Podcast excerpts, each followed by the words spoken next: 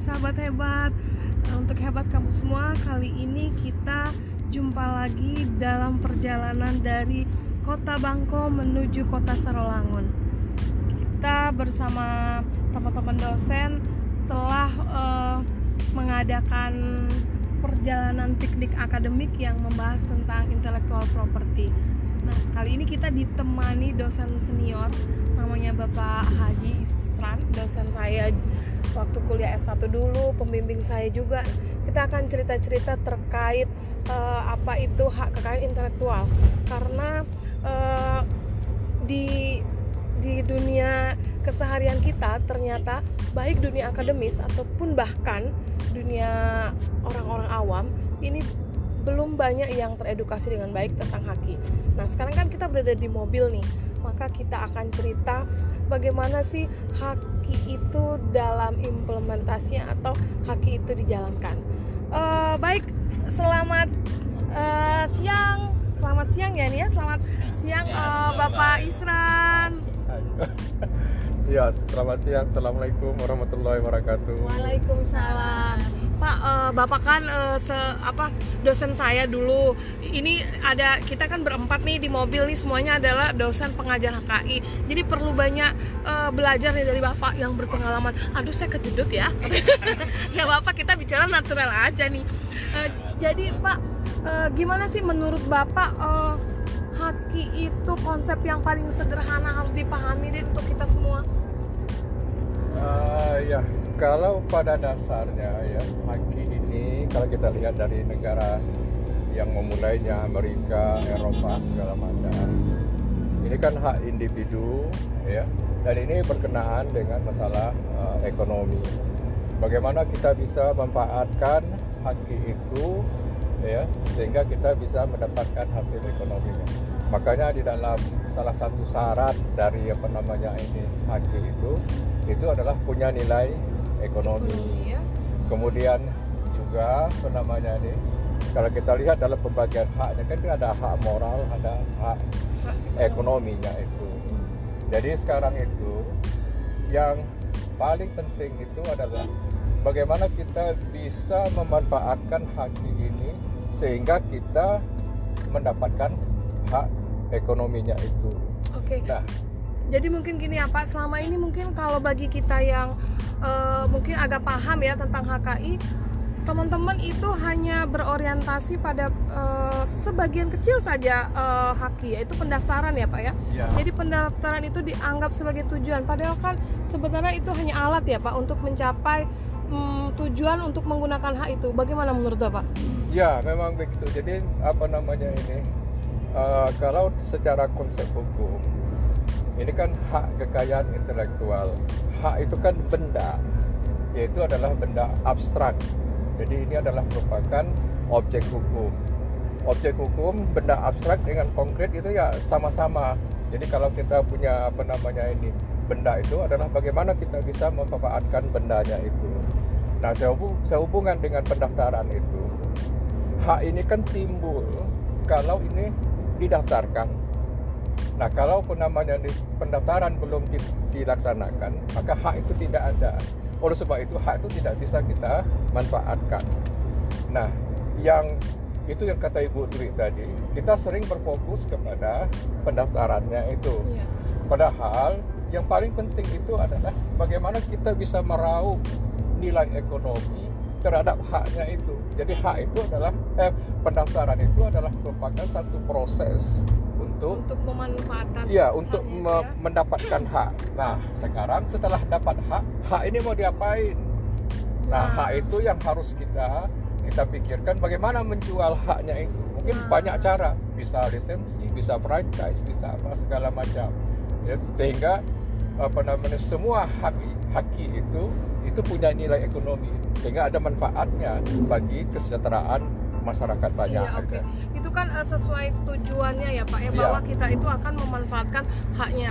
Ini kita berbicara misalnya kultur kultur haki di universitas. Iya. Karena memang sebenarnya di universitas sendiri juga tidak seragam pemahamannya, Iya. teman-teman, tentang bagaimana pemanfaatan hak itu sendiri.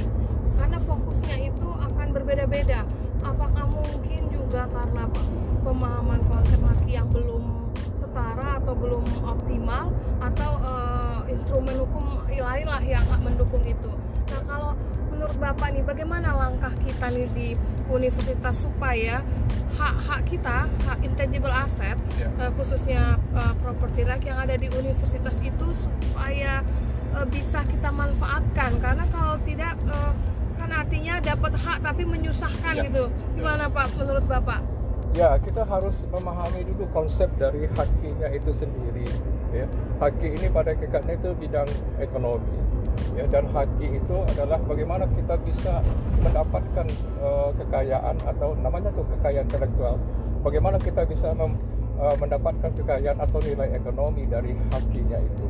Jadi oleh sebab itu mungkin menurut saya uh, ada konsep yang mengatakan penelitian itu harus berdasarkan apa namanya nih ya harus berbasis uh, haki.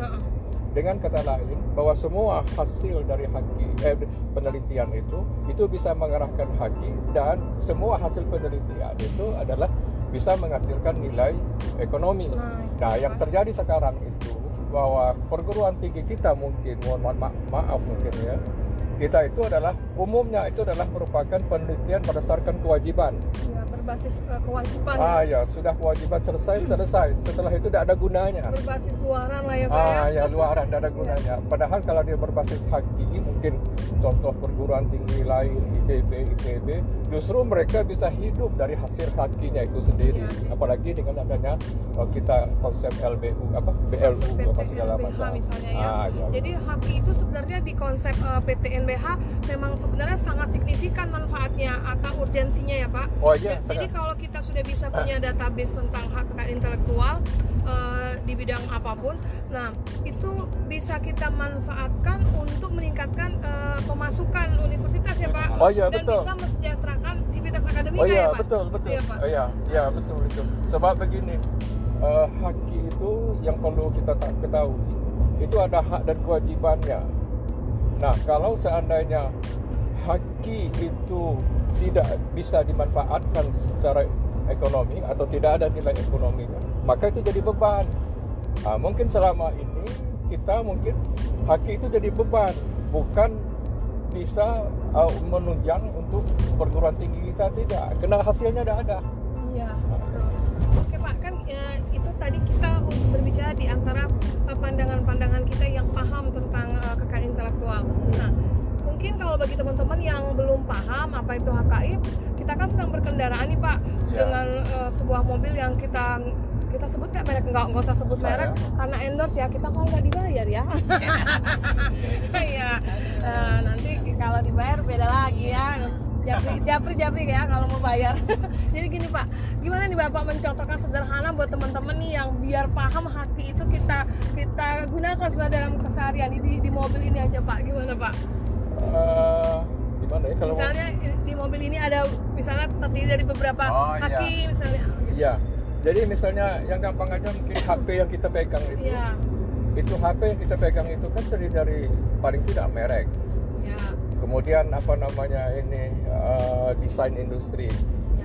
Kemudian hak ciptanya ada di sana patennya jadi satu produk itu bisa apa namanya ini terdiri dari berbagai macam uh, haki di situ nah, nah itu jadi ya. satu produk bisa ada banyak hakinya ya. bagaimana ya. kita uh, mengolah memanajemen kepemilikan hak di antara yang uh, di antara yang banyak itu atau sebaik kita lah sebagai pengguna gitu sebagai pengguna atau user yeah. ataupun yang punya itu bagaimana untuk mengimplementasikan bahwa teknologi ini dipakai ini nih misalnya terus digunakan untuk ini nih itu gimana ya pak?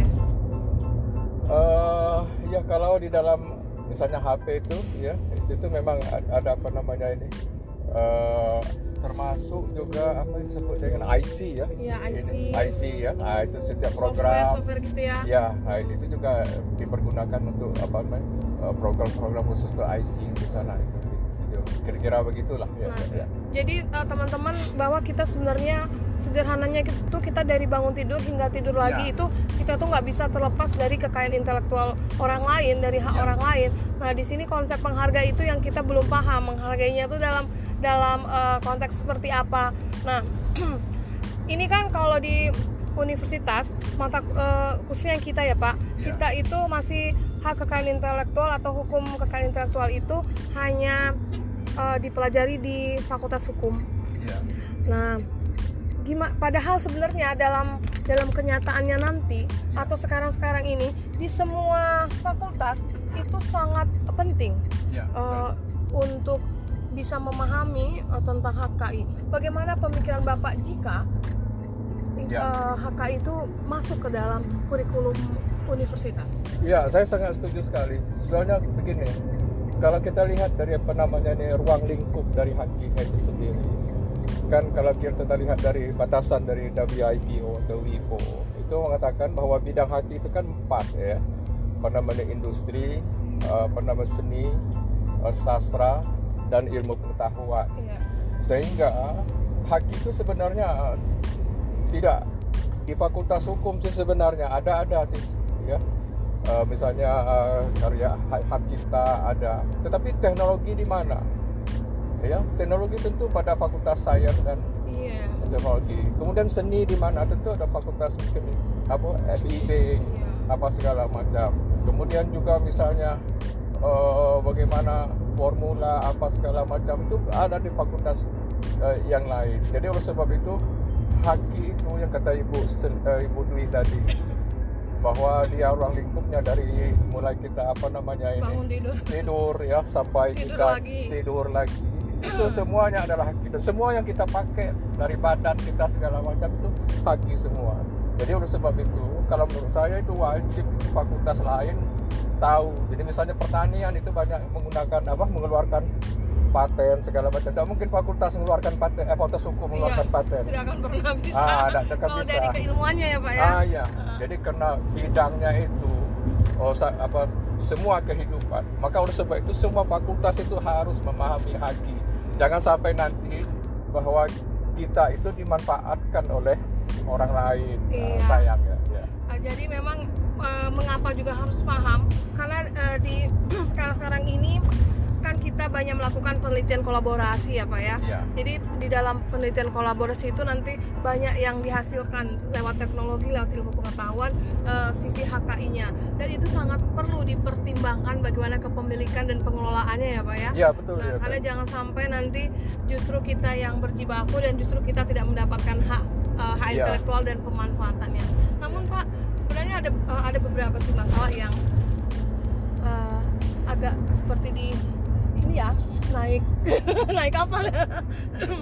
Eh, jadi gini, ada pemikiran ini kan hak eh, kita itu kan diciptakan Tuhan itu sudah dengan intelektual maka ketika kita berkarya maka itu hasil yang harus kita eh, terima dan kita bisa share ke orang lain sebagai amal ibadah. Itu gimana pak dalam konsep konsep hati? Itu sebuah tantangan pak bagi kita. Ya memang ini haki memang eh, dari apa masyarakat individualis ya dari Amerika. Misalnya siler itu dari 18 berapa sudah ditemukan patennya itu. Sudah lama sekali. Eh, Indonesia juga sudah lama cuma baru-baru ini dikenal karena undang-undang paten pada zaman Belanda juga sudah undang-undang haki juga sudah ada oktroy apa segala Iya. macam itu sudah ada paten juga sudah ada jadi memang salah satu tantangannya haki ini masuk kepada negara bukan hanya Indonesia ya, negara timur. Karena kita itu sifatnya kekeluargaan, komunal, kemudian juga prinsip agama segala macam. Sedangkan apa namanya haki ini adalah sifatnya indi, individualis.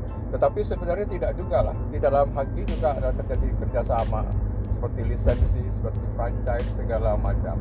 Ya kalau kita beranggapan bahwa semua ini adalah ciptaan Tuhan apa segala macam sehingga orang bebas saja.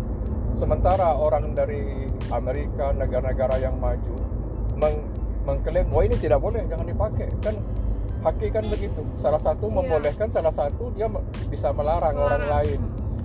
Sehingga nanti semua coba kita kita lihat nanti grafiknya pada apa namanya ini eh, pada dirjen haki itu paten apa namanya pada dirjen haki itu itu yang paling besar itu Amerika, Jepang, Jerman, Indonesia itu hampir sama dengan garisnya dan lihat. Sampai setara garis. Ah secara garis saking sedikitnya itu. Jadi apa namanya negara lain itu justru itu adalah menguasai apa namanya ini haki-haki ini. Dan mereka bisa mendapatkan hasil ekonomi dari itu. Yang takutnya kita itu adalah mereka misalnya kerjasama yang kata Ibu Dwi itu dari hasil kerjasama itu mereka bisa menemukan paten nanti bisa menemukan turun-turunannya ya Pak ya? turun-turunannya. Kita punya daerah orang punya punya hakinya. Iya. Nah, nanti kita tidak tidak bisa apa namanya ini mendapatkan eh, hasil ekonomi dari itu padahal barang itu punya kita sendiri. Dan itu sudah banyak terjadi. Misalnya eh, dulu pernah Profesor Fryer mengatakan ada orang Jerman katanya itu memborong mes apa namanya ini Mas eh, pat, apa Topeng topeng di Bali dan NTB. Iya. Kemudian dibawa ke Jerman. Setelah di Jerman mereka pabrikkan itu dengan bahan plastik bukan kayu. Kita iya yang kita jual ukiran. iya Kemudian mereka daftarkan bahwa itu adalah haki mereka. Padahal mereka dapatnya dari NTB dan Bali. Hmm. Sehingga apa? Nanti suatu saat kita beli, kita beli barang kita sendiri Barang itu kita aneh sendiri. gitu. Nah, jadi memang artinya konsep yang eh, ada sebagian eh, konsep berpikir yang memang kita tidak bisa eh, satukan dengan konsep eh, kekayaan Iya. intelektual ini ya Pak ya. Oh, iya. Walaupun di tengah-tengah jiwa kegotong royongan Indonesia betul, itu kita tidak bisa itu menyatukan bahwa dengan konsep haki kalau gotong royong berarti dia udah milik gak apa-apa dimiliki secara gratis walaupun tadi Ah, ya, betul. ciptaan Jadi jadi apa namanya ini? Haki Iya. itu bukan berarti kita saya, saya setuju tadi itu bukan berarti kita tidak bisa kerjasama, Iya. tapi bisa kerjasama, tetapi Iya. dengan kontrak dan lisensi. iya iya iya. Ah, iya. Itulah- Tapi kalau dipakai tanpa izin itu tidak, tidak boleh. Iya. Nah itu perbedaannya. Itulah ya. konsep menghargai ya Pak ya. Ah, iya. Konsep menghargai Iya. dalam HKI. Nah, jadi gitu guys eh, bahwa eh, dalam konsep haki itu sebenarnya hanya satu sih kata kuncinya mengha- menghargai dengan eh, aturan-aturan yang sudah ditentukan dalam eh, ilmu hukum kekayaan intelektual. Nah jadi eh, buat kalian yang berpikir bahwa eh, kita haki kita itu bisa kita hibahkan atau kita bisa serahkan kepada orang lain dengan bebas dan dengan silakan dengan gratis itu sebaiknya saat ini kita harus berpikir lagi karena memang yang menghargai karya kita itu pertama kali adalah kita sendiri. Jadi kalau tidak kita siapa lagi? Kalau tidak sekarang Kapan lagi. Nah itu guys, maka segeralah hargai eh, karya-karya Anda dengan hak kekayaan intelektual. Sampai di sini dulu perjalanan eh, perjalanan kita dengan cerita-cerita tentang kekayaan intelektual. Nanti Bangko antara Bangko dan Sarolangun nanti kita sambung di eh, part 2 ada nih part 2 tentang warisan budaya tak benda. Tungguin ya. Wassalamualaikum warahmatullahi wabarakatuh.